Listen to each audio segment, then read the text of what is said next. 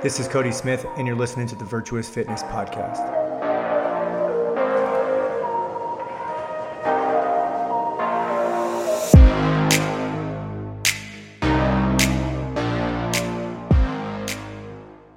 What's going on, everybody? Welcome back to the Virtuous Fitness Podcast.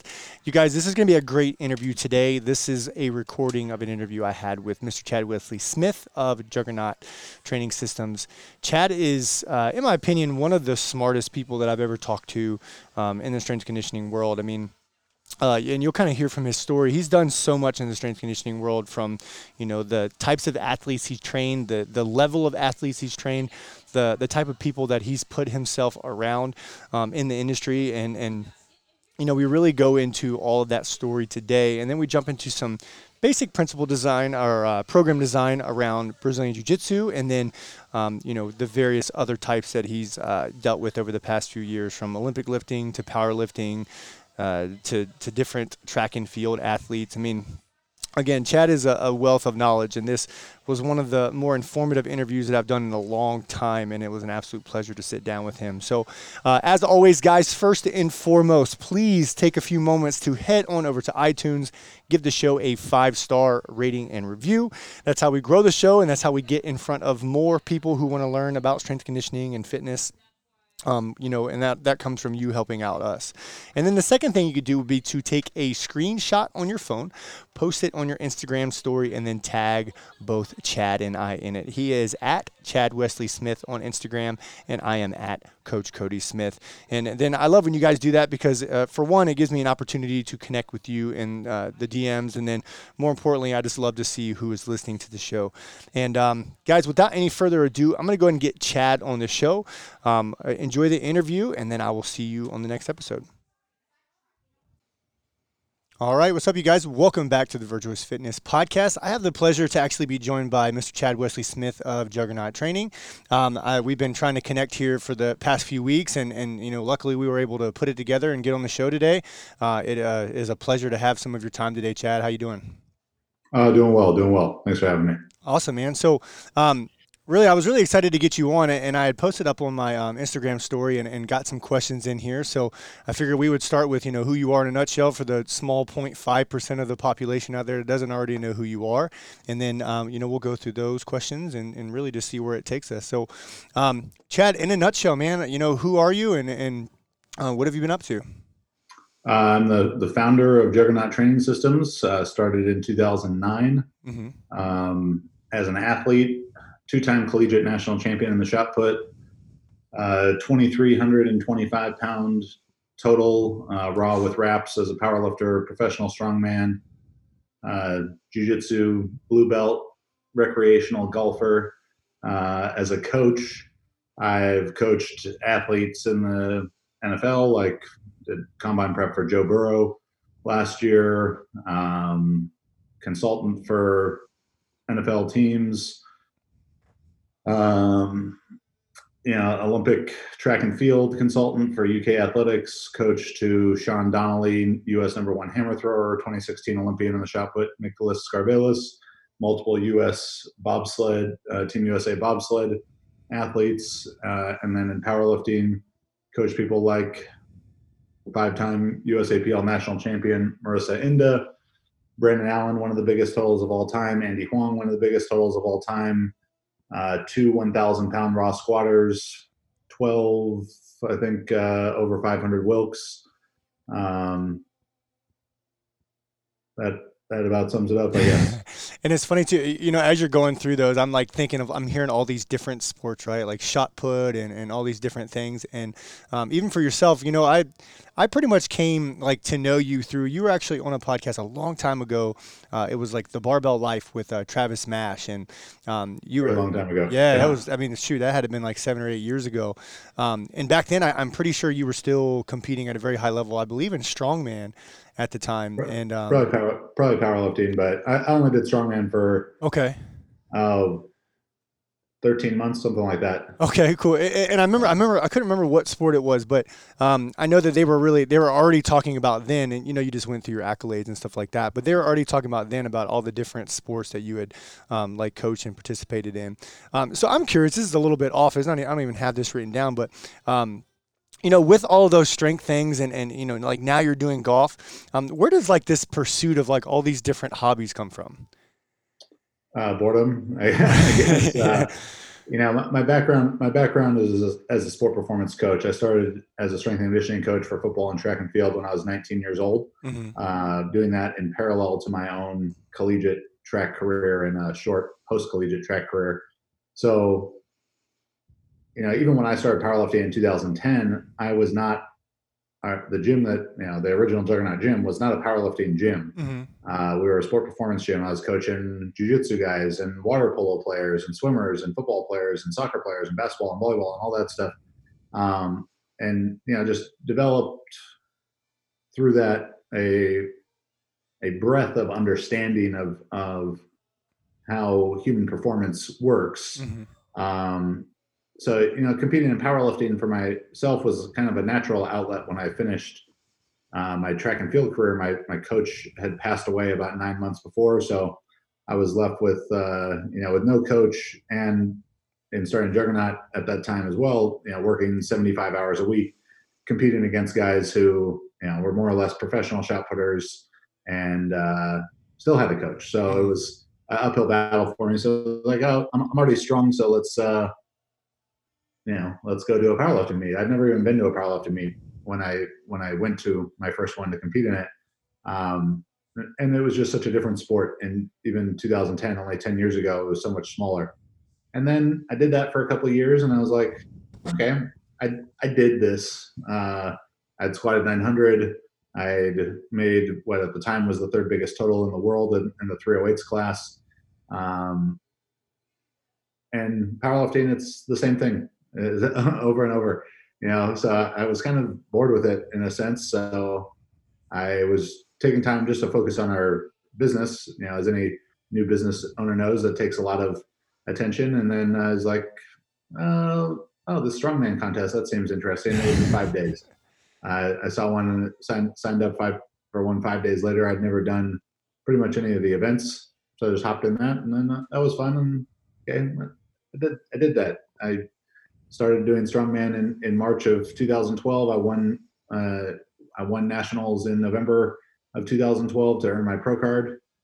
Cool, strongman did it. Uh, then with a back injury, uh, that kind of took me away from bolts for a little bit. Came back powerlifting more, but when when you come from a sport, I think that's more dynamic, uh, like track and field was, which I started doing when I was eight years old. Mm-hmm.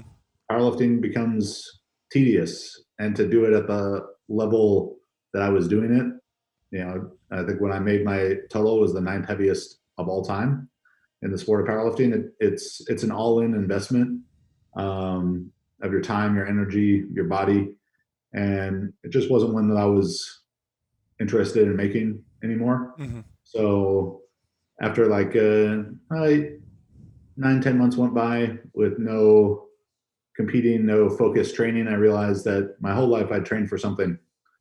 Uh, I started playing sports, you know, organized sports when I was four years old. When I was eight years old, the first time I was going to play football, my mom said that I was getting all the bungee cords that you'd use to like tie, tie stuff down in the back of a truck yeah. and putting those around my waist around a tree in the backyard and running band resisted sprints when I was eight years old. That wasn't like I had some crazy dad or something who was, oh, you got to do this, you know. I'd, I'd watch a bunch of Rocky movies and Little Giants, and I was like, oh, this seems like a good idea. Let me do that. So I was tra- I was training, you know, for, when I was a kid. I always trained for something. So when I had that time where I wasn't training for anything, it was very boring to me. So I was like, oh, you know, I don't really feel like going back to powerlifting. What's a new challenge?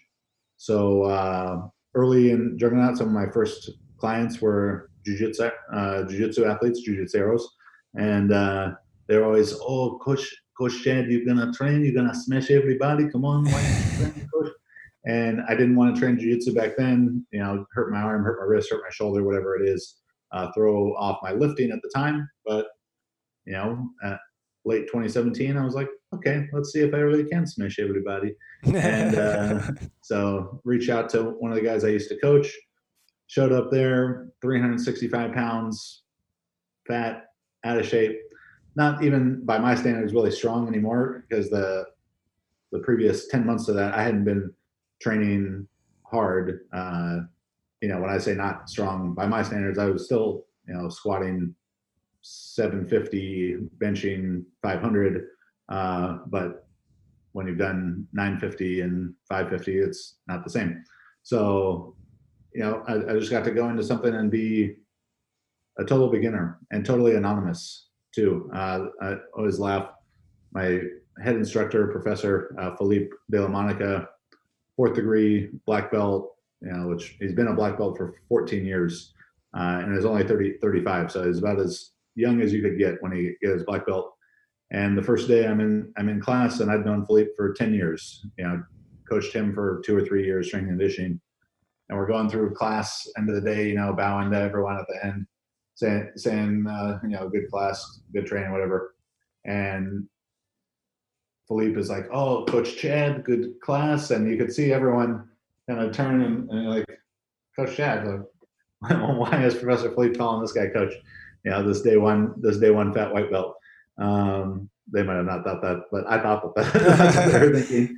So, you know, it, it was fun to be like totally anonymous in that compared to like a powerlifting meet or something. We go there and and it's it's fun, you know, that people want to take a picture with you or something like that. Or you know oh can you look at my squat on the showing the video on the phone uh, getting the free consult kind of thing. Um, but it gets a little tiresome uh, it's just like kind of where wears on you the expectation and stuff. So to go to to jiu-jitsu and people will be like what's powerlifting? I don't know what that is um, if they if it even came up that was kind of fun uh, and then you know, got really into that and training six days a week and, and multiple times a day. And, and yeah, I just like to continually find new ways to destroy my body.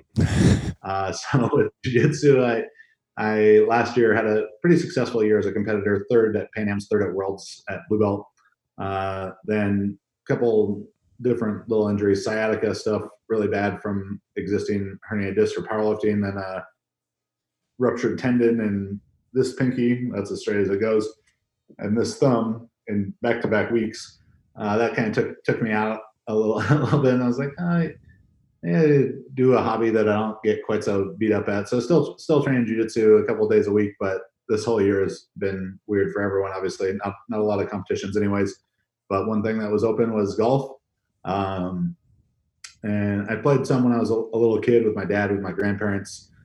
So it just kind of seemed like a good outlet where you know nothing was open, but golf courses were open. So like, oh, let's try and play golf again. So it's been a fun new uh, frustrating challenge. So that's funny. Long, long, answer to a no, short no, question. That's, that's perfect context too. Because again, like when I started following you, you know, years and years ago, you know, I I would come to your table. Uh, one of my clients, he uh, was a higher level Olympic lifter. You know, so uh, I came to your table at you know American Open on the East Coast, and then um, I believe I came to your table again at Nationals a handful of years years ago when it was in Dallas, and um, you know, throughout that time from seeing you in person, from watching you compete, it seems like there's always like another sport.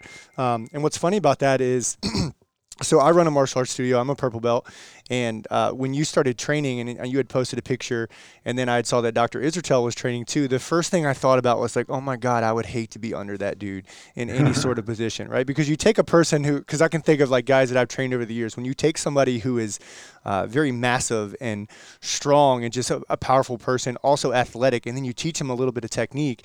There's some really scary stuff that comes from that. Um, now, however, there are so there are also some other things where like they kind of struggle with not using that strength. Um, what would yeah, you say? Were, like, oh, yeah, I was about to say like what were some of those things that you had trouble with, like transferring from a sport where it requires you to be strong to something like jujitsu, where you know it's more technical specific and a little less strength. Yeah. So first day I showed up, you know, Philippe was he said train train like you're weak, you know, and I, I have kept that in mind the whole the whole time probably to a fault, even in some situations sure. where, as I've developed a little bit, you know, my own game, okay, my asset is size, strength, power, that I avoid using that a lot of times in, mm-hmm. in training and being able to flip that switch in competition. Maybe it's not as you know proficient as it should be sometimes. Though generally, you know, the times that I've competed, it's like I love to go against the when you're in ultra heavy is 220 plus, so a huge huge range of guys. I've had guys who were probably 221 and guys who were 350. And I'd much rather go against the guy who's his gym's strong guy, and that's his game is being the strong guy because mm-hmm. like oh, you ain't stronger than me, so let's let's play that game all, all you want, rather than the yeah I lost to at, at Worlds at Blue Belt. Um, he was probably 6'4", like 225, 230, so barely ultra heavy. And he tried to jump guard on me, and then I stack passing him, and he inverts, and I was like, inverted guard. This is not allowed in ultra heavy. that's not, you're not supposed to do that.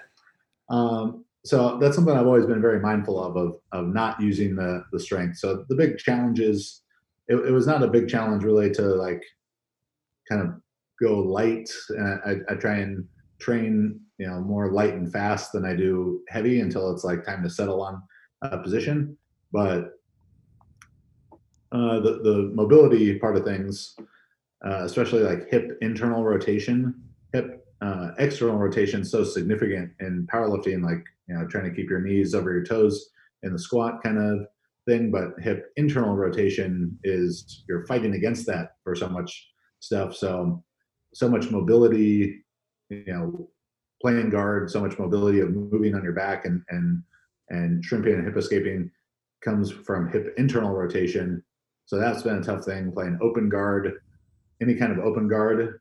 It's like, well, having huge legs is cool for squatting and and deadlifting, but when you're on your back and you're having to hold, you know, I'm having to hold my, I, mean, what peak powerlifting is 170 kilos, 375 pounds at like 37 inch quads. The uh, trying to hold those up in the air is hard work for me, and gravity is already working against yeah, it for anyone who wants to come and push their push my legs down. So that that part was tough. Just developing the the conditioning and, and being able to you know set the ego aside. Like I've been tapped by plenty of uh, of 165 pound dudes, and I remember in, being in guard rotation, and and we have this really good uh, girl who just came out of juvenile blue belt and won like everything there, and uh, first time you know she comes to, to me in the guard rotation, I was like, I don't really know what I'm. How hard am I supposed to go against this this little girl here? So granted, I was kind of going easy, but she she passed my my guard, and I was like, okay, whatever. I go back in line, and I'm telling I'm telling Marissa, my girlfriend, about it two or three days later, and I shit you not that we're walking up to the grocery store, and this girl Alana is standing outside the grocery store selling Girl Scout cookies. Oh my goodness! and, like, and so, uh, oh hey Alana, what's up? And and you know, buy some cookies, obviously. Yeah. And then as we walk in the store, Marissa's like, "Is that the girl you were just talking about?" I was like, "Fuck, yes, it was." oh, I got guard passed by a Girl Scout. So you know, setting the ego aside, I think, is something important for everyone in jiu-jitsu and coming into it with having been successful in several other sports it was even tougher for me to do to be like all right we're we're starting over. Because there's of course being strong helps, but you know it's not um, certainly not a one to one transfer like coming out of of shot put throwing the shot put to powerlifting first day squat you know first meet squat 800 pounds like could be immediately good first second strongman contest immediate could be immediately good didn't really work like that in jiu-jitsu yeah, it's funny. You, you know, you're talking about the weight class there. Like I competed in that weight class that you're talking about because I'm 225, 6'5", and uh, I, am just again like projecting very much so. I'm like, oh my gosh, I could only imagine. Like if you know, just an example. You were talking about open guard. Like so, I'm thinking, okay, I'm an open guard. Chad, you know, grabs a hold of my, you know, the sleeves of my pants. Like, what am I gonna do? Like, you just gotta kind of go with it, right? Um, but that's cool. And, and you know, I have found that it is harder for you know stronger guys to really not use that. So I you know, I'm CrossFit background and not strong by any stretch of the imagination compared to some of the people that you were kind of um, listening out and, and probably yourself, but still stronger than most people on the mat. and try my best to like not use that strength has been a very big challenge throughout, but it was also something that I learned how to channel it to specific times where it made sense versus not making sense. So um, that's cool that you've kind of worked on that and been able to transfer through that. You've also now gone into like doing a lot of strength training, a lot of programming for those guys. And um, that was pretty cool when I saw that you started to do that because I had had many conversations as we had opened our gym because we're connected to, like, I own a fitness gym and then I own a jujitsu gym and they're interconnected. And um, that was something that I had talked about with the, you know, some of the jujitsu guys about how there wasn't really good quality strength training out there for jujitsu specific competitors. And then, you know, you kind of burst on the scene with your AI and all the different programs and that content that you guys were putting out. Was that was that because of some of the holes that you had seen? Really like i was just kind of talking about it like not good strength training out there? Or was it just a need with like your local population of people that you were working with specifically? So uh, you know for coaching coaching uh, jiu-jitsu strength conditioning i think a lot of people they're like oh okay so chad started doing jiu-jitsu now he thinks he's a jiu-jitsu strength conditioning coach. Right. or and people joke like oh when's the golfing golfing ai coming out and I started coaching jujitsu strength and conditioning in uh, about January 2010. So uh, 10 years in. Yeah. Mm-hmm. So, yeah, when, when we first opened Juggernaut, I had graduated college two months before. Uh, I'd coached high school football and track for, for three years, but I that's what I did. I, mean, I was going to school, throwing the shot put and coaching the high school stuff. I wasn't a personal trainer or anything. I didn't have any established client base. So I just go in and we're like, okay, let's uh, let's start getting some clients, uh, and we start cold calling gyms. First place I called OC Muay Thai guy was such a dick to me. I remember my, my business partner and I walking out of that place like our first meeting, like trying to trying to sell people on our services. And this is like you know CrossFit to the end of 2009. CrossFit is nothing. You know, people like it's it's just a totally different culture of who even knows what a, a, you know a squat and deadlift is back then and so we're, we walk away from the OC Muay Thai guy so discouraged. Next place we call Gigante Brazilian Jiu Jitsu talk to this guy very thick Brazilian accent and he's like yeah you know come come by the gym later and we'll, we'll talk. And I was like awesome. So I walk in six seven 250 pound Brazilian guy Fabio Vilela Gigantinho. And I, I walk in there and I'm like shit, you know, and, and I don't know, you know, jujitsu from my ass, you know, uh, when I walk in there. It's not like, okay, Royce Gracie is part of, is a significant part of MMA, like wrestling with pajamas on more or less. Like as a coach, for me to do like a needs assessment kind of thing for an athlete, it's not terribly tough to, to watch a sport for not that long and sort of figure out what's going on, what's needed. But so I explained to Fabio how I think we could, you know, help his strength and conditioning. I was like, you know, I'll coach you for free. Like, if you like it, tell your students, tell your tell your friends. Two weeks, I'm just coaching Fabio. You know, we've been open for a month. Like, I got I got time. Mm-hmm. You know, I got a lot more time than I got money at that point. So, so working with this guy, and he's he's loving it. And then he's like, oh, can I can I bring you know one of my training partners? Cool uh, guy shows up with him. Ulpiano Malachias. He runs now Gracie Barra West Chase uh, in Houston, Texas. Like 900 students there. Oh wow. Um, so he shows up with him, and and this guy Piano is just a fucking rough, scary looking dude. Crazy cauliflower ear, fighting MMA. You know, fast forward nine months from that, and now my jiu-jitsu group is you know, Romulo Barral, seven-time world champion. Otavio Sousa, he just won his fourth Pan Am title at black belt uh, this past Pan Am's. Kayron Gracie, um, yeah, that's my Master Carlos's son, like the prince of of jujitsu. Yeah. Uh, Victor Victor Estima, uh, Roberto Alencar, Tussa, Jon Jones, uh, jiu-jitsu coach Holly Holm, all, the, all those folks out in New Mexico. Uh, Felipe Pena, you know, regarded by many as the best jiu-jitsu player in the world, now is showing up purple belt. He's a purple belt then. And so I have all these guys like 12, 15 black belts training training all together when when we're in like our last bit of camps for Pan Am's or or Worlds. And I just I'm like, okay, you know, this is cool. Like we have a lot of black belts and and stuff, it didn't really resonate with me at the time. I think how special that that was. Um, the group that we had, but you know, so I've been coaching strength and conditioning for jiu-jitsu for 10 years.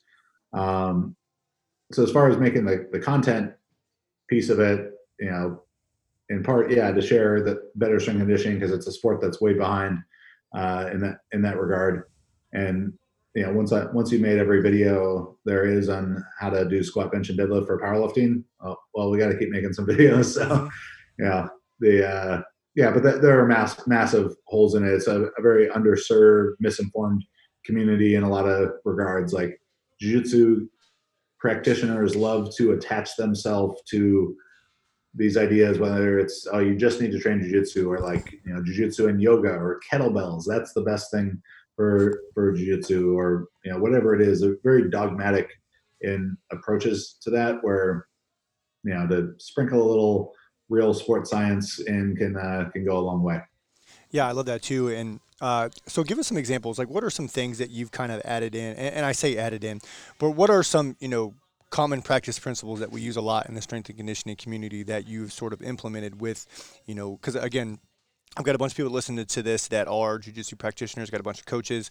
Um, I'm sure I've got coaches that work with jujitsu practitioners what are you know some principles or just some ideals or, or, frameworks that you put around writing you know a program that will best serve a jiu-jitsu player? Yeah so the the biggest thing I'd, I'd say is that well if, i was to look at mistakes that i see a lot of people doing the first one and it's one that i've made before is strength and conditioning coaches are doing too much conditioning you know and and uh competitive jiu-jitsu guy is probably already training six plus times a week and they're rolling hard and they're getting tons of conditioning there. They're not going to the weight room to do more conditioning. They're going there to get stronger. So that needs to be the the you know force production needs to be the the first focus and injury you know injury prevention alongside of that. Then it's another big mistake that people make is they try and take a strength sports program and jiu-jitsu guys just trying they're like i'm going to do this powerlifting program I'm going to do this weightlifting program for jiu-jitsu. And it's like, that, that's just not the goal. Is it better than nothing? Sure. Is it better than a, is a good powerlifting program better than a badly organized jiu-jitsu program? Probably. But, uh, you know, so I'm really looking more at just movement categories for the guys. So we're doing some kind of squat, some kind of hip hinge, hip extension exercise, some kind of press, some kind of pull, some kind of twist, some kind of carry, and training the neck and even really high level jiu-jitsu practitioners maybe have I, I, was really shocked especially having a lot of guys straight from brazil but black belts who had no experience with any kind of strength and conditioning. A push-ups pull-ups sit-ups but that was about it. Um, so very rudimentary movements uh, were helpful you know really get a lot of bang for your buck with that. And a lot of the guys bodies are so fucked up you know, like uh, the whether it's their shoulders, their wrists, their elbows are limiting their ability to to press uh, anything significant. Their their low back is is bad from playing a ton of guard. Their their knees are really like loose and unstable uh, for guys who play a lot of open guard and, or you know getting leg locked and all that kind of stuff. So you got to you can't be married to these specific exercises that you know high bar back squat is like that's the best exercise or front squat is the best exercise or conventional deadlift is the best exercise because one those just don't matter for any if, if squat bench and deadlift isn't in your sport you don't have to squat bench and deadlift. The only thing you have to do is practice your sport. So when you're looking at selecting exercises we're looking at the movement categories and then choosing exercise in that category based on can the athlete do the exercise safely? You know, is their technique good? Uh, can they produce some output in it? If you're there to get stronger, you have to, you know, be able to put some decent weight on the bar. So, you know, like some coaches would love something like an overhead squat, let's say, because they're like, oh, it's mobility and stability and, and strength all combined. It's like, sure, but if the athlete can't lift any significant weight on it compared to a you know, a, a trap bar deadlift or something, like what's the point? Because uh, it's not going to make them stronger. So they have to be able to produce some output on it. So if that requires modifications like, you know, box squat instead of regular squat, trap bar deadlift instead of conventional deadlift, higher handles, elevating the bar and blocks, squatting off of pins, whatever it is, um, you make that decision. So we're can they do the exercise well, safely? Can they produce output? And then how's it fit within the bigger context of their their plan? Maybe they can, you know, maybe you have someone who can conventional deadlift really well. I very rarely ch- choose that for any of my jiu-jitsu guys, but if they're also training a lot of jiu-jitsu at the time, which almost all competitive jiu-jitsu guys are all the time, uh, putting that extra stress on their low back is probably not useful. So doing something like a belt squat, you know, or, or split squat variations may be a better choice.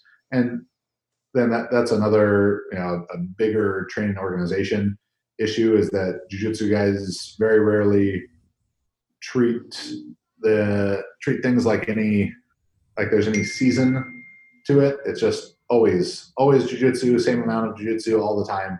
Um, and you know they're jumping into comp, you know, competitions kind of randomly.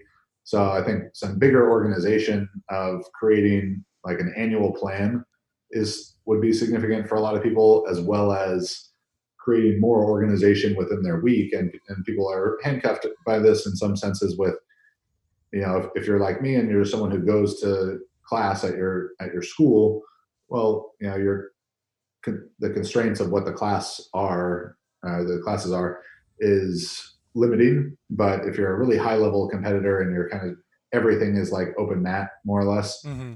creating some some structure, especially like a high low structure where some days are more intense training and you're pairing that with your more intense uh, off the mat training so that the next day can be just like some aerobic capacity stuff and drilling so every day isn't the same uh, as well as even going a step further with that to all right, today we're going to focus mostly on our standing, and today we're going to focus mostly on passing. Or there, there's a lot of uh, faults I see, even in extremely successful competitors, things that they could do to organize their training a lot better. Where a lot of people are just like, let's get as many tough guys as we can and put them in the same room and see who comes out the other side. Um, but yeah, the, the biggest thing I'd say is the, is the exercise selection, not getting married to specific movements, but rather looking at the categories and then understanding how heavy you need to lift for jiu-jitsu is, you know, even the strongest jiu-jitsu guys I've trained, uh, Romulo Barral, you know, three-time runner-up in the open weight to Roger Gracie. He looks like a like a GI Joe, and super strong jiu-jitsu guy. And if you train with him, oh my god, it's un- unbelievable how strong he feels. But even him, 500 pound deadlift at you know 190 200 pounds body weight like that's for jiu-jitsu guys like oh my god he is so strong and feels so strong but if a 190 pound guy goes to a powerlifting meet and deadlifts 500 no one's batting an eye so to get to that oh my god he's so strong for jiu-jitsu guys is does not require dedicated powerlifting training or dedicated weightlifting training to achieve those levels it's just well organized you know progressive training, but the number on the bar going up is more a byproduct of well organized training rather than the objective of it. Yeah, I 100% agree with that too because uh, the the folks that I've worked with inside of the jiu-jitsu community is very similar. It's like, look, um, I care less about you know you PRing every single cycle and more about like how it's affecting your jiu-jitsu. Like, are you feeling stronger? Are you feeling uh, like your joints are more stable? Are we avoiding injuries as much as possible? And um, sometimes I, I find that's kind of hard because it, they uh, they often forget that you know we're doing the strength conditioning for our jujitsu. It's yeah. not you do jujitsu and you're trying to get good at strength conditioning. It's like the, the you know one is supposed to be feeding the other. So um, I love that you you know that's the frame that you put on it, and I hope that the people listening and the coaches listening to that can really get on board with that because um, ultimately that will serve the client best and make sure that they can do their and, and really you could take that with any sport really, um, yes. depending on what it is, unless it is a strength sport. But um, ultimately they're they're they're trying to do better at their sport, not necessarily necessarily trying to PR every single time. Now, you know, you know, good organized training, you know, using principles, proper recovery measures, nutrition, all that stuff will help the bar to change and to go up. But uh, ultimately, that's not the end all be all. And I love that you went that way with it. Um, so you touched a little bit on injuries with jiu-jitsu people, but um, this was one of the questions that I got off of social media. Is you know when it comes to very spe- or when it comes to injuries, um, are there any specific principles that you use to kind of work around them? And you could give the example with like an upper body injury or a, or a hip injury or stuff like that. Um, I'm sure that in your time of working with so many athletes, somebody comes to you with an ailment and you still want to give them something to get better with. Um, do you have any specific methods or um, really philosophies around training uh, uh, training around injuries? Yeah. So the first thing to keep in mind is that something is always better than nothing. Mm-hmm. So, you know, just taking being like, oh, I'm just not going to train this until it heals on its own uh, isn't a great uh, path. So, whatever modifications need to be made, let's let's go ahead and make those, and and that can happen at so many different levels. Starting, you know, with load, certainly, maybe you have to train lighter. If you have to train lighter, then you can train it more frequently because it's not providing as much stimulus. Uh, each session is not providing as much stimulus. So, you know, if, if normally, let's let's say you have a, a shoulder injury that's preventing you from doing, you know, your pressing. That's if, for example, if if dumbbell incline bench was like your primary pressing exercise that you use, and typically you can do 80s for a set of 10, but right now it it hurts to do anything more than 40s.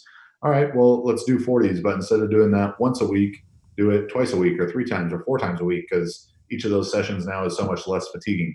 So load is the the first place to, to go, but you can also look at manipulating range of motion, you know, tempo, even small things like like hand angles, um, foot positions, you know, getting into other other exercises. But but if it's a, a knee injury, maybe and and it's preventing you from squatting, you know, regular high bar barbell back squat if that's the, the movement that you're using, but you can still, but box squat is pain free or box squat to a higher box or box squat with a slower tempo to a higher box. And maybe it's a goblet squat to a to a high box. If that's if goblet squat to a high box is the most that it can tolerate today or this week, then goblet squat to a high box, you know, do the, goblet squat to a high box your face off. You know, like you do it yeah. do it a lot because the, the stimulus for each session is so much smaller when you're now reducing intensity and reducing range of motion that the only place you can get stimulus from is is frequency and volume. So uh, similar strategy that I use like for a for a powerlifter, if let's say they have a, a shoulder injury or a pec injury that's preventing them from bench pressing full range of motion, typical strategy we use is to one, you know, reduce the reduce the load, and then beyond that to reduce the the range of motion. So maybe we could use a six week protocol where they start off benching a five board press, and then four board, three board, two board, one board, back off the chest over six weeks,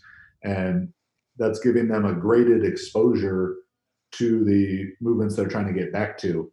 Um, and we'll also couple that with like reverse band pressing so they can keep the muscular suppleness for the full range of motion. But when you have uh, someone in, in jiu-jitsu where you don't have, you don't, and this goes hand in hand with not being married to specific movements, you don't have to do insert whatever exercise it is that that they were doing before. You can always find a a workaround to it, even if it is you know several regressions down. If that's the best that it, that it is for that day or that week, fine, do that. Do a bunch, do a bunch of it if it's a if it's a really far regression. But you know, being being creative and manipulating load, tempo, range of motion, uh, small uh, changes in technique like hand position, hand angle, uh, foot position, stance width, foot angle. Those can, you know, if, if just gotta explore, explore and find which one doesn't recreate the symptoms, and that's that's the one. You know, that whichever one isn't recreating the symptoms, that's the one you gotta you gotta go with. Yeah, I like that too, and, and I can think a lot about just some things that I've taught my team over the years. And you know, we we started out primarily as like just a CrossFit gym, and we've really turned into uh, a facility that you know we offer online and in person individual training. We've got uh, group fitness, we have personal training, we have small group, like we have a bunch of different things. But you know, the the main principle and philosophy philosophy that we've really changed over to over the past few years is you know just like you're talking about looking at movement categories, you know, and, and especially when it comes to like uh, you know, the group fitness model, right? If you stick to a movement category inside of most of your training, if you do have those people that come in that have these ailments or these injuries, it's very easy. And, and I like to call it personalizing instead of scaling, right? Like scaling is this common thing that a lot of group fitness people do. They're like, oh, you can't do a pull up, you're going to do a ring row. And I'm like, well, you know, if, if, if it calls for a pull up, then we know that that's a, a, a, vertical pulling motion that we have inside of our training today. How can we mimic that and allow them to do, uh, like you said, like more volume to get, you know, the intended stimulus that we want? Um, so that was a perfect answer. And, and, you know, even for my coaches that are listening to this, uh, I hope that they're able to kind of get that knowledge nugget from you. Um, so or around that kind of same conversation for folks that have issues, uh, and this is another question off of social media for um, folks that still want to develop leg strength, but maybe have some sort of hip injury that keeps them from going to full depth in, in say, uh, you know, a high bar back squat or something like that. Um, what are some of your favorite like alternatives to developing leg strength if they do have issues with squatting to depth and things like that? And the sport is not squatting to depth. It's not yes, powerlifting. Yes, yes. Yeah, t- I mean, tons of other options. First off, you could just squat to the depth that you can. Mm-hmm. that's totally that's totally fine. You know, having something running in parallel to that where you're addressing whatever restriction is stopping you from squatting to depth. Yeah, that's that's worthwhile to have in as well. But when your sport is not squatting, then insert any number of leg exercises and maybe it's more comfortable for you to do split squat variations front foot elevated rear foot elevated. Um, yeah a lot of tons and tons of options within that. Um, you know it could be heavy sled dragging or sled pushing options. Even i think for athletes um, non-strength sport athletes and even in certain phases strength sport athletes uh, by that i mean powerlifting weightlifting strongman sure. um, machine training is something that's really overlooked. It has such like a bad stigma among strength and conditioning coaches that like, oh, that's not functional or whatever. And, and that's just a misunderstanding of what functional means. You know, a football player's function is to play football. You know, a jiu-jitsu athlete's function is to jiu-jitsu people. so, you know, squatting is not a part of either of those definitions, having stronger legs helps, and the squat is a way to do that. But also, you know, doing leg press or hack squat machine is a way to do that, and that comes at a lower energetic cost, a lower uh, you know, neural fatigue along with it. So now you have more energy to to do things that are more important, really. So, yeah, you know, squat to the depth you can, work on your on whatever issues are restricting the hip alongside of it, but don't feel like, you know, the objective of that, the questions uh, training is not to do below parallel squats in competition. It's to get better at their sport, which below parallel squats are not a part of. So mm-hmm. tons of tons of different options. Yeah, and that's where my brain went right away. It was like, you know, it, if you if you can't squat to full depth, well, what's the goal, right? If the goal is develop leg strength, well, really, there's 150 different things that we can do um, to to really work on that. And I, and I know. Um, I know sometimes people get attached, and I'm sure you see this too. Like people get attached to a specific exercise, and they're like, "Man, I have to do this exercise because, you know, you know, this strength conditioning book says that I have to." Um, and I know that that can be kind of a hard chain to break. Yeah, the and you know, I especially see that with with strength coaches coming from a sport background like I'm in, that they're that they're powerlifters or strongmen or weightlifters, and they want to use their sport to train to train people. Um, you know, they, they want to train football players like powerlifters or or like weightlifters or you know, I, I wrote an article, man, this is gonna be eight years ago, uh, about like why strongman training is not for athletes. It was based off of a video I saw on ESPN of a strength coach at the University of Florida. He's probably not listening to this, but if he is, he knows who he is, and I still think he's dumb. Uh, Ryan Lochte, the swimmer, with all these strongman exercises, and like not only is it pointless because generally those exercises aren't even as useful because they take more technique. You can't move as heavy of a load because of the awkwardness so on and so forth as traditional barbell exercises, there's probably slightly higher injury risk. And how many high school swimmers were watching this thing about their hero on ESPN and they're like, "Oh, Ryan Lochte does log clean and presses. I better do that too if I want to be good at swimming." Good thing I've never lifted a weight in my life, and now I'm gonna, you know, be blowing my shoulders out mm-hmm. left and right. Like so, it, the the making that, and of course, you know, the the guy emailed me back then and was like all pissed off about it, and so I kind of researched who it was, and I was like, okay, like I, I get that you're like shitty at strongman and you want to use that as, as thing, but like it's not worth it. Like I do strongman too, but I don't train athletes like that because they're not doing doing strongman. So that's a trap that like so many people fall into that they're they like doing kettlebells, so they're a kettlebell guy, and that's what they have all their their athletes do. And it's like trying to take from all of those different fields, learn from powerlifters, weightlifters, you know, track and field coaches, bodybuilders, physical therapists, all that stuff. You want to, as a coach, be taking all that knowledge in so you can use what's appropriate when it's appropriate.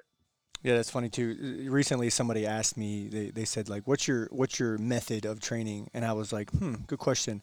Uh, I really think of myself as like the mixed martial artist of coaching, right? Meaning, just like you said, using powerlifting, using elements of Olympic weightlifting when it makes sense, using strongman when it makes sense, using elements of CrossFit when it makes sense, but ultimately making sure that I'm serving the goal of you know the client at the best level and kind of meeting them where they are right? Like you mentioned the high school swimmer that sees ryan lochte doing strongman who's never done a goblet squat never done you know a really good successful controlled push-up and then they're going to go and try to do all these crazy things. So i think it's important for really just like you said for coaches to kind of meet their client where they are and uh, uh, kind of leave the plan written in pencil for say you know per se so that they can kind of make manipulation manipulations based off of their you know knowledge of things and then what will serve the client best.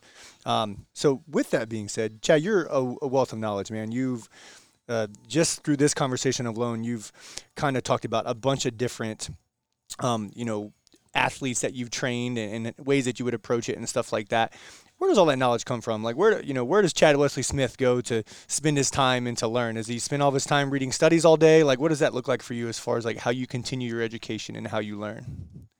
So definitely not reading the studies. You know, my, my degree is in history.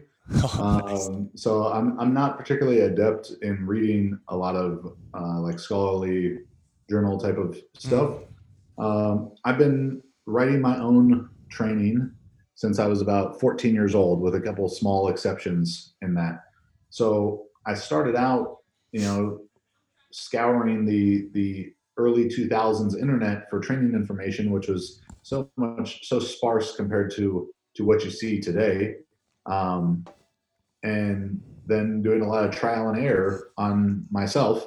Uh, and because we didn't really have like a strength and conditioning coach at my high school for football or anything, uh, sort of became like a de facto coach to some of my friends and teammates and doing that. And and was fortunate i think because of my background in track and field to get to be exposed to a lot of track and field coaches where which tends to be the most you know far advanced uh, training because it is absolute limit to you know human performance and the fastest the most endurant the you know most explosive athletes and was never shy about uh, badgering them with questions uh, at track meets. My, my coach, uh, who even coached me through college, um, he was a college coach when I was in high school, so he wasn't at track meets with me.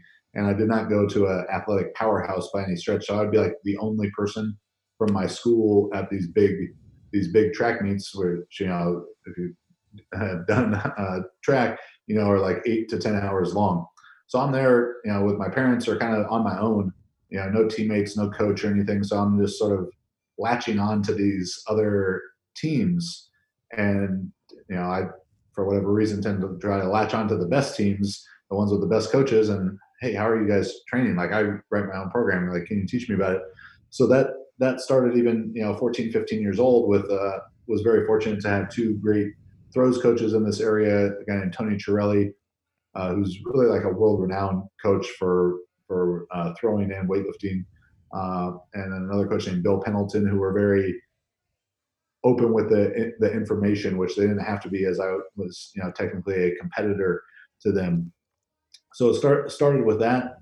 It started with with you know just being enamored with training from a young age that's why I was bungee cording myself to trees in the backyard, um, and and being enamored with speed and power and having some innate understanding or you know being told like I'd go to this this uh, throws clinic every year that tony had and every time he, he would talk about throwers and the attitude that you have to have as a thrower and he said throwers are the best athletes in the world. You know the biggest strong you know big guys who are super strong super fast super coordinated um, all this stuff. So i was like oh throwers are the best athletes in the world. That's who i want to look at for training. So you know i'm trying to learn about what was john Godina doing? What was adam nelson doing? What were guys previous generations doing? Which places that were good at throwing you know, East Germany, Russia.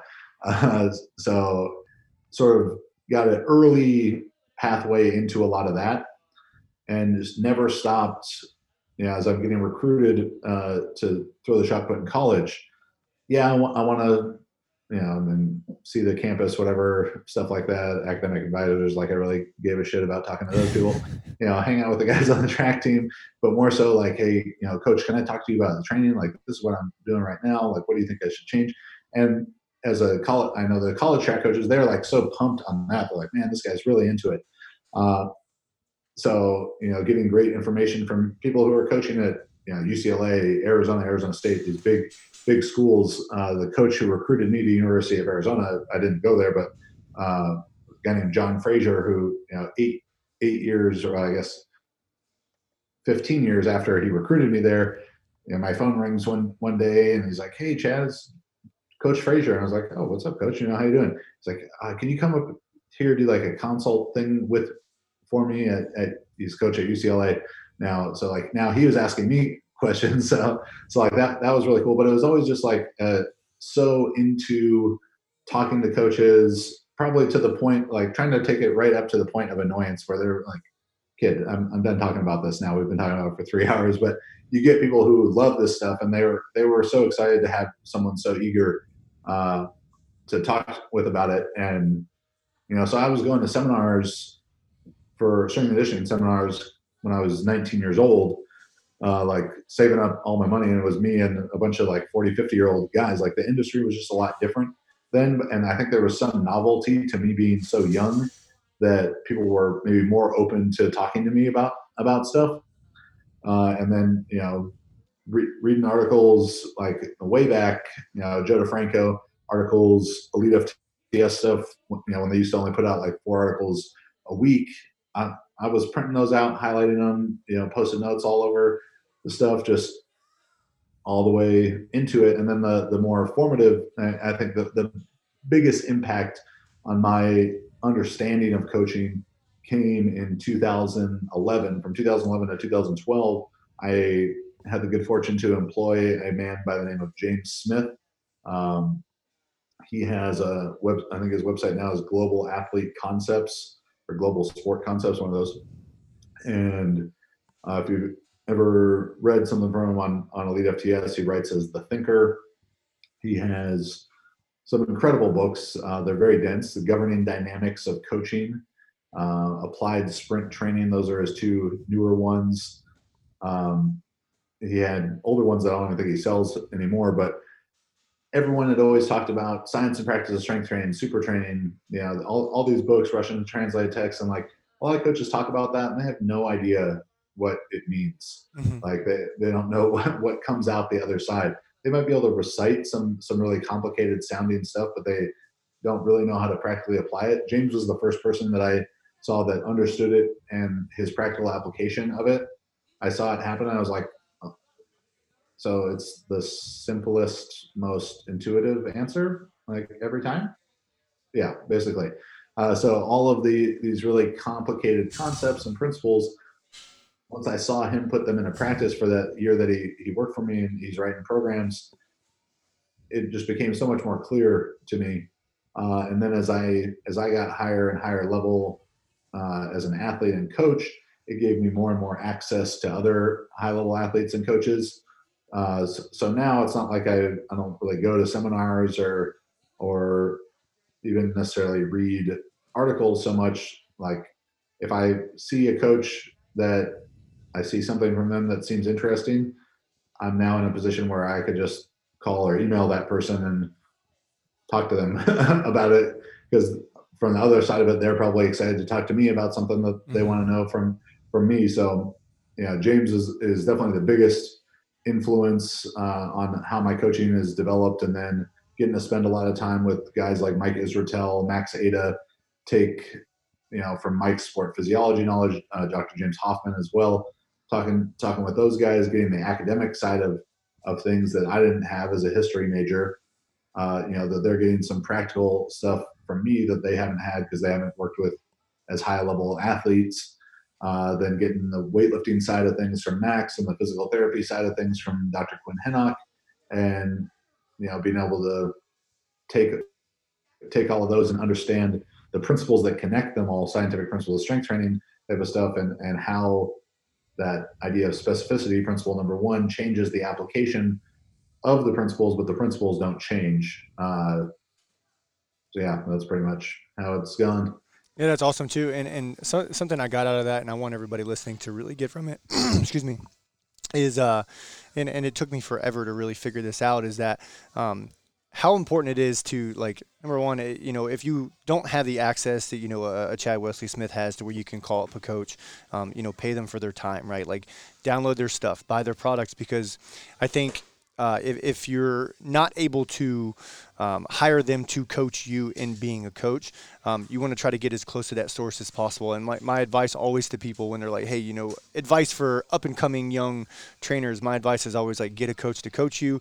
Um, you know, get as close as you can to the coaches doing it at a high level, get their products, enroll in their classes, go to their seminars because um, that's really the quickest way to to kind of grow and stuff like that because rather than you know going to a smorgasbord and trying to read the studies yourself and stuff like that it, it just makes more sense to me to go to the person that's already applying that stuff rather than trying to read it raw and do it myself. Yeah and the the amount the just abundance overabundance in a lot of cases of information available to a coach now i see how it could definitely be overwhelming but it's also like frustrating to someone like me who I mean creates all this content and, has 90% of the questions I, I get asked 95% 99% on social media or whatever it's like well here's here's a 25 minute video i made about that exact topic. Maybe google it. Uh, That's funny. I saw you. Uh, I saw when you do those Q and A's, and there's so many story answers that you have in there. And almost every time there's an article, and right, you're like, "Hey, check out this article. Swipe up. I wrote about it." And you're not yes, kidding. That, that, that tends to be almost all the answers.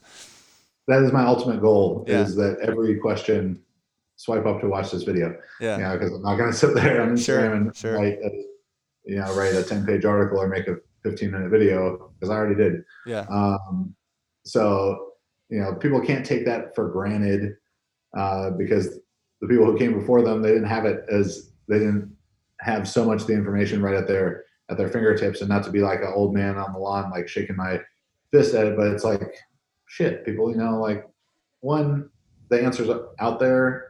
And there's so much value too in not being given the answer but having to figure it out for yourself uh, because then you can develop, I think, a deeper understanding of why this is working or why it's not, or why something that seems good on paper isn't actually as good in practice.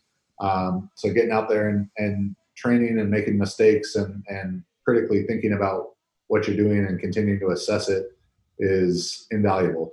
Yeah, for sure, for sure. So, Chad, I do want to respect your time. I'm sure you have uh, a bazillion things to do and probably more content to produce, being uh, the way that you guys do. Uh, so, Chad, please plug yourself. What do you guys have going on over at Juggernaut? You know, what can you share with the listeners here? Yeah, so biggest thing, Juggernaut AI app now available for iOS and Android. Uh, you get our patent pending uh, expert system for just powerlifting right now, but it is making the most individualized program that I, I don't think a human coach can make the level of individual, individualization that this is taking into account you know your gender age height weight strength and all the lifts experience how many days a week you want to train your sleep diet stress weak points all that stuff to create your initial program uh, with 10 quadrillion over 10 quadrillion variations so it's individualized volume frequency exercise selection phasic structure nice. and then that program continues to adjust pre-session based on a readiness questionnaire that it gives you each day. We'll make a sort of micro adjustment to that day's session, intra session, as you you know perform your sets and give give some feedback. It'll adjust the weight of the next set. It'll adjust the number of sets you have post session. You'll how hard was that session? Kind of uh, one question questionnaire, and then it adapts. You know, so pre-session, intra-session, session to session, week to week, block to block, program to program. Uh, it's like having my brain in your pocket. Um, so that's you know the the app version just came out. That's over two years of of de- development for us. Um, so really really proud of that. Really excited to see it grow and continue to add new new features to it, new uh, new program types, power building, weightlifting, uh, jiu-jitsu, strength conditioning to that over time. So yeah, check that out. Juggernaut AI, all one one word uh, in Google Play or Apple App Stores. Beyond that, jtsstrength.com, at Chad Wesley Smith, at Juggernaut Training, Juggernaut Training Systems, uh, YouTube channel. Search that. Uh, actually, because we have so much content, and I know it can be overwhelming to people, we put together like an ebook that I kind of curated all of our best content by topic uh, called Foundations of Strength and Conditioning. You can get that for free at jtsstrength.com and you just go in the table of contents. You're like, I want to learn about squat technique and click on that. And it takes you to the squat technique section. And there's like, you know, five hours of videos about squat technique. And I want to learn about, you know, program design for powerlifting. I click on that. And, oh, there's 10 hours of videos on that. So you can just get that and watch all those videos instead of asking me the same question over and over on Instagram. It's funny. I was about to say instead of guys, instead of messaging Chad any of your questions, just go to his YouTube channel. There's like a bazillion videos up there. Um, you know, shamelessly, I spend lots of time on there learning myself. So, uh, Chad, it's been an honor to talk to you today, man. Um, thanks for coming on. All right. Thanks.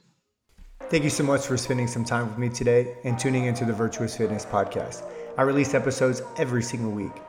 You can find me at Coach Cody Smith in the gym at Virtuous Fitness WA on Instagram to stay up to date with all things Virtuous Fitness.